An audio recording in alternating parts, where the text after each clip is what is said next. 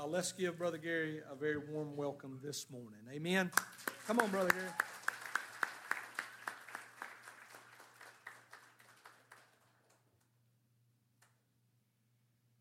When it was announced that I was speaking today, everybody started saying we're going on vacation. but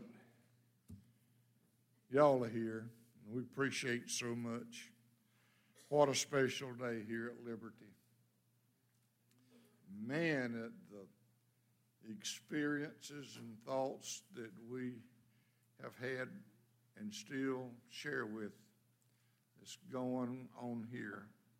If you will, this morning, turn to the last page in the Bible, Revelation 22. And I just want to share some thoughts that the Lord has laid on my heart. Thank you for an opportunity to be here today. God bless you. We appreciate you when we were here and were teaching and working with the little children. Now they're grown and married, and their children are here, and that's that's so good. It really is. I just thank you. Let's pray, Father. We pray for the absolute, complete anointing of your Holy Spirit. Without Him, dear Father, nothing good can be accomplished. But Lord, if we're true, and if we give obedience to the Holy Spirit completely, Lord, great things can happen. And we thank you. And Lord, we love you. We just love you. You first loved us. And Lord, we just want to give you praise. May everything that's accomplished here today give glory to you. And it's in your Son, our Savior, Jesus Christ's name we pray. Amen. If you will, please, one more time, please stand up as we read Revelation 22 16 through 21. I, Jesus, have sent mine angel to testify to you these things in the churches. I am the root and the offspring of David, the bright and morning star. And the Spirit and the bride say, Come. And let him who hears say, Come. And let him who thirsts come. Whoever desires, let him take the water of life freely. For I testify to everyone who hears the words of the prophecy of this book. If anyone adds to these things, God will add to him the plagues that are written in this book. And if anyone takes away from the words of the book of this prophecy, God shall take away his part from the book of life, from the holy city, and from the things which are written in this book. He who testifies to these things says, Surely I am coming quickly. Amen. Even so, come, Lord Jesus. The grace of our Lord Jesus Christ be with you all. Amen. Thank you, and please be seated. I just want today that you would think about this and just give the Holy Spirit the lead. Do you know that you're saved? Has there been a point in time in your life through conviction that you asked Jesus to come in to your heart? These words are about the future, but they are for the present church. I have dealt with this a long time. The saddest thought ever. A pastor was once asked that. What is the saddest thought that you have had to deal with? And he said, It's when somebody thinks they're saved and dies lost. He had two references. There was a little girl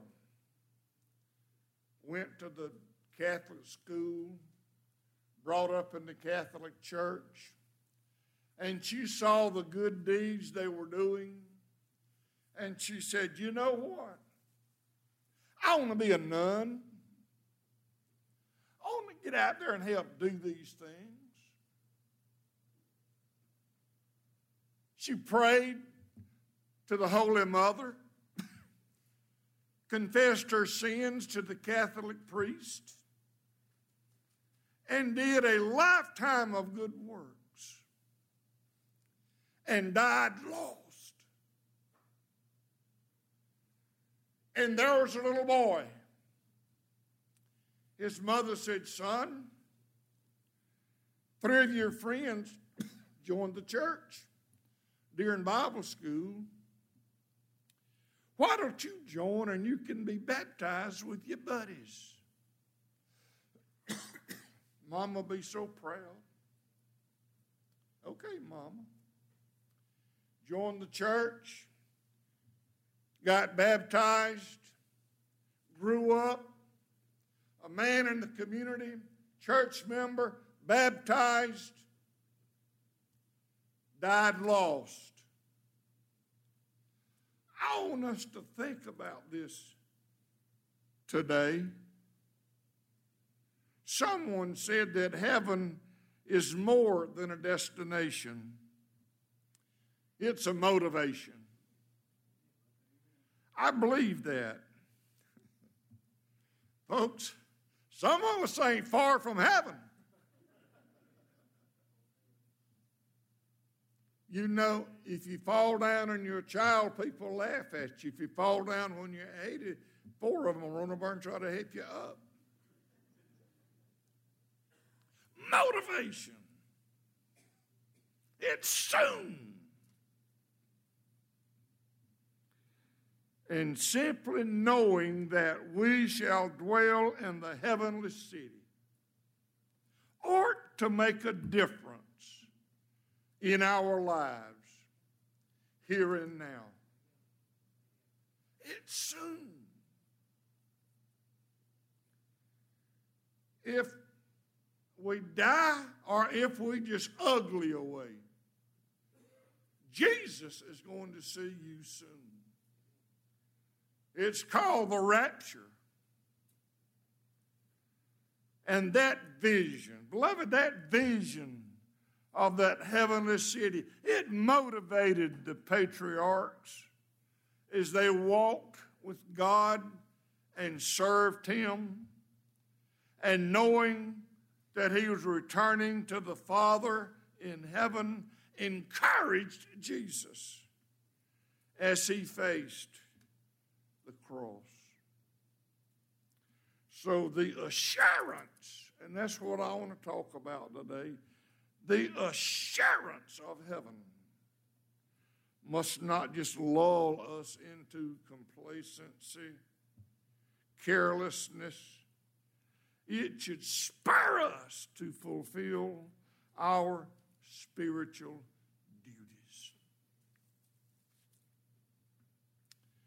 And know this what John wrote is the Word of God his words are faithful and true.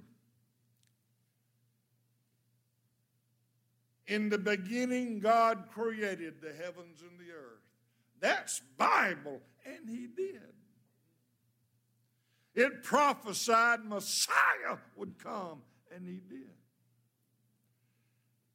Jesus said, Three days in the grave, and I'll breathe again. And he did. And John said he's coming back, and he will. And if we deny that John wrote this truth, then we must deny all of the other prophets. Now, what does it mean to keep the sayings of this book? It means to guard, to watch over, to preserve intact, especially in light of Christ's return. It means to warn against altering the biblical text, to tamper with the truth by attempting to falsify, mitigate, or make something less serious, to alter, to make changes, or to misinterpret it. Now, I don't think this suggests that people who misunderstand the Bible will be brought back to earth to suffer the tribulations, plagues, or that they will lose their salvation. Charles Stanley once said there was things that he preached with all of his heart. Later on, he found out not to be absolutely true, and he had to change his preaching. We're not talking about that. I know of those who teach the word, sometimes have to change their interpretations as they grow in knowledge. One of the problems of some preachers was the answer to this question Was Christ an angel? In the Old Testament, in the New Testament, in Revelation, it talks about an angel or a angel, but the angel. Well, see, angel has two meanings. One is a created being. Jesus certainly is not a created being. Another meaning is messenger, someone who sent. He fits that role. But here's the thing God sees the heart. God sees the heart. And He can separate ignorance from impudence. He can separate immaturity from rebellion.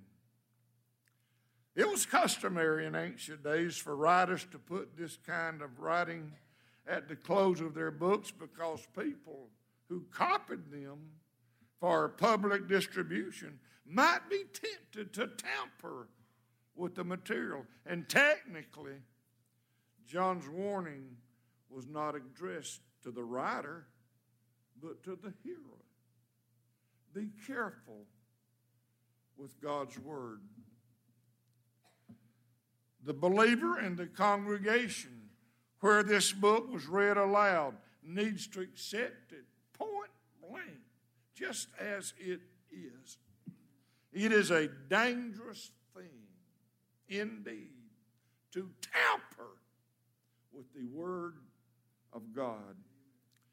So I believe this is speaking of those who deliberately distort the Word and intentionally lead people astray. They're not saved, never were, and never will be. Now, if you disagree with me on this, you in good company. But I've read, studied a lot on this. I believe there is a book of life that everybody's name is recorded you can be taken out of that book. But one time in Revelation, it mentions the Lamb's book of life. You can never be taken out of that book. Beloved, once you saved, you saved and can't help it. Saved, born again.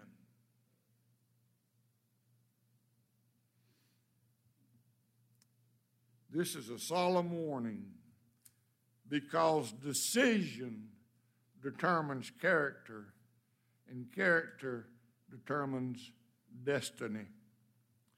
And Jesus coming, when he comes, is going to be so quickly that men will not have time to change their characters.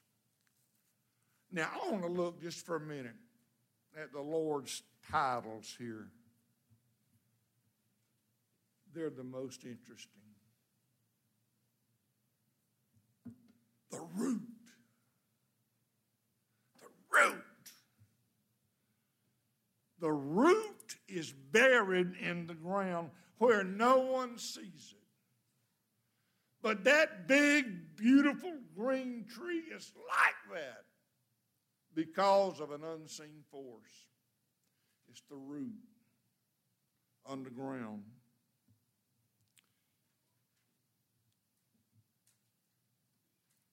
But the star in the heavens, the sun of morning, it's there where everyone can see it. In the root, an offspring of David, we've got Jesus' Jewish national name. But in the bright and morning star, we have his universal name. One speaks of humility, and the other speaks of majesty and glory. As the root of David, Jesus brought David into existence. And as the offspring of David, Jesus came into this world, born a Jew, a human from David's line. Both the deity and the humanity of Jesus are evident here. And then that morning star, it announces dawn's soon arrival.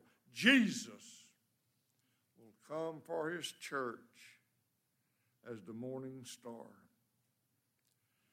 But when he returns to judge, it will be as the Sun of righteousness in burning fury.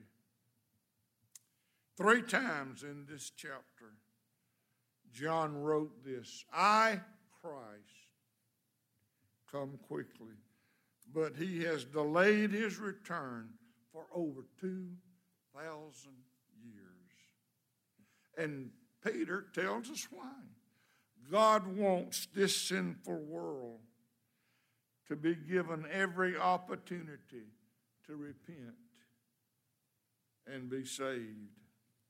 In the meantime,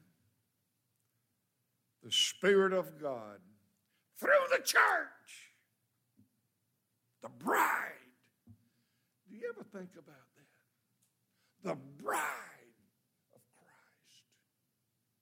We're holy.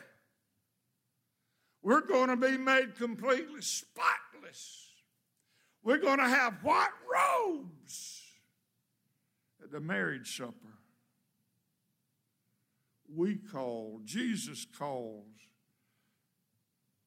for the Lord to come because the bride wants to meet her. Bridegroom and the bride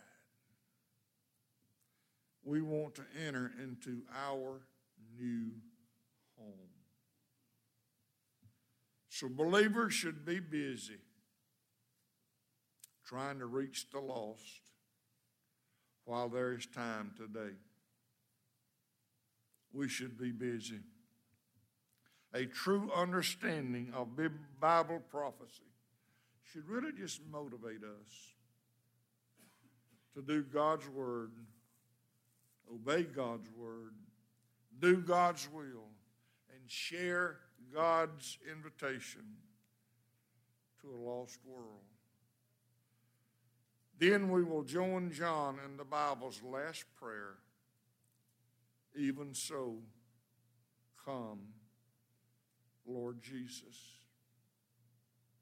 Are we ready? I've had people say, I pray to God. I prayed to God. Let's go back to the New Testament up to today. The priest, they prayed to God. They loved to be heard for the much prayer. at The street corners, in the marketplace, in the temple, praying to God.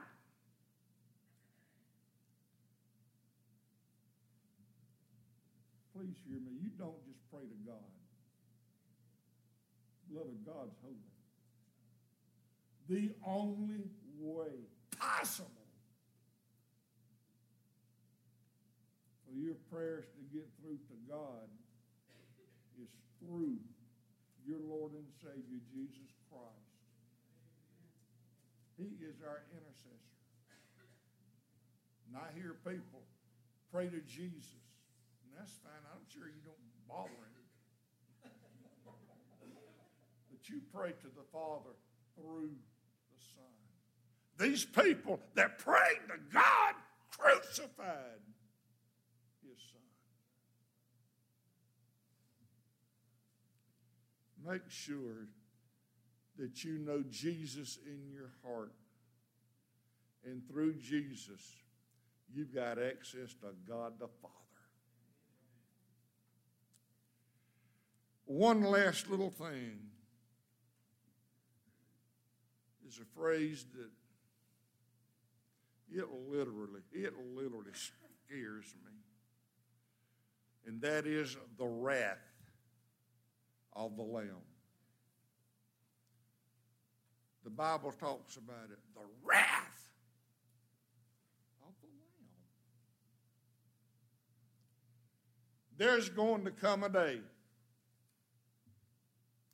the rapture, the tribulation period, the thousand year millennial reign. And eventually, there's not going to be one single Christian left on earth. And, dear heart, the wrath of the Lamb will come. This world martyred his bride, spoke evil of her, hated her. You don't bother a man's wife, beloved. there's going to be the wrath of the Lamb. You don't hear this a lot, but as much as Jesus loves you, as much as Jesus loves you, He hates. And when the last Christian is gone, and this world is nothing but lost people, we read about the wrath of the Lamb. And beloved, finally, your prayers are going to be answered. Lord, why this? Lord, how long? Lord, what about them? They're doing better than I am. And they're lost and I'm saved. What's going on? Even the tribulation saints, as they were being martyred, were crying out, Lord, how long? Beloved, till then, the wrath of the. Beloved, you know, we can build, we can buy, we can look, we can brag. You know what? I'm so thankful we're saved by grace. If we were saved by works, I think you would be somebody in the next mention of mine constantly bragging about how they got there and all that good work. But when we go to heaven through faith by the grace of God and the shed blood of Jesus, all we can do then is thank Jesus and brag about him. Beloved, I, I just want to know. I just want to know that you know you're saved. I really do believe the saddest thought you could think of was somebody that tried to be good all their life and do many good deeds and die lost because it's all about Jesus. It's Jesus. Jesus, Jesus, Jesus.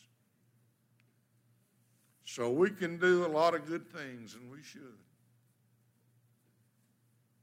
But because of what Jesus has done for us. If you can look at me and say, Brother Gary, I'm saved. I know it. I was convicted, I confessed, I accepted Jesus as my very personal Savior. This will be the best homecoming ever. The altar is one of the most unused things in the church, but we've got them. All it takes is a heart that says, Yes, Lord. Yes, Lord. Father, I want to thank you for your word. Thank you for a book in the Bible that plainly tells us about the love of God and how we approach you. It tells us that Jesus is the only way to heaven.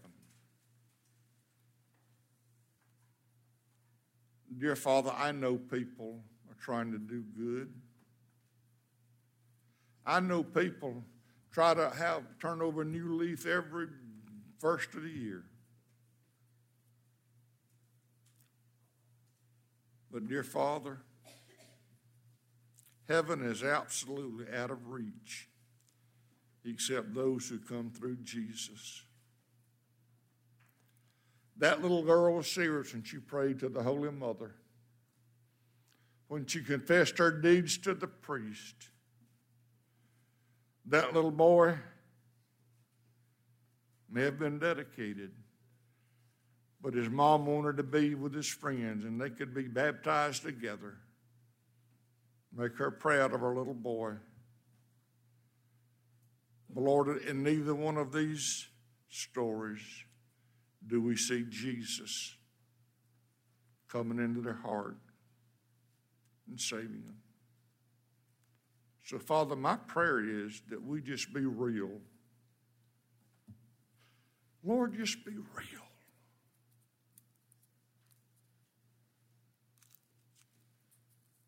Lord, no one's going to accidentally go to heaven.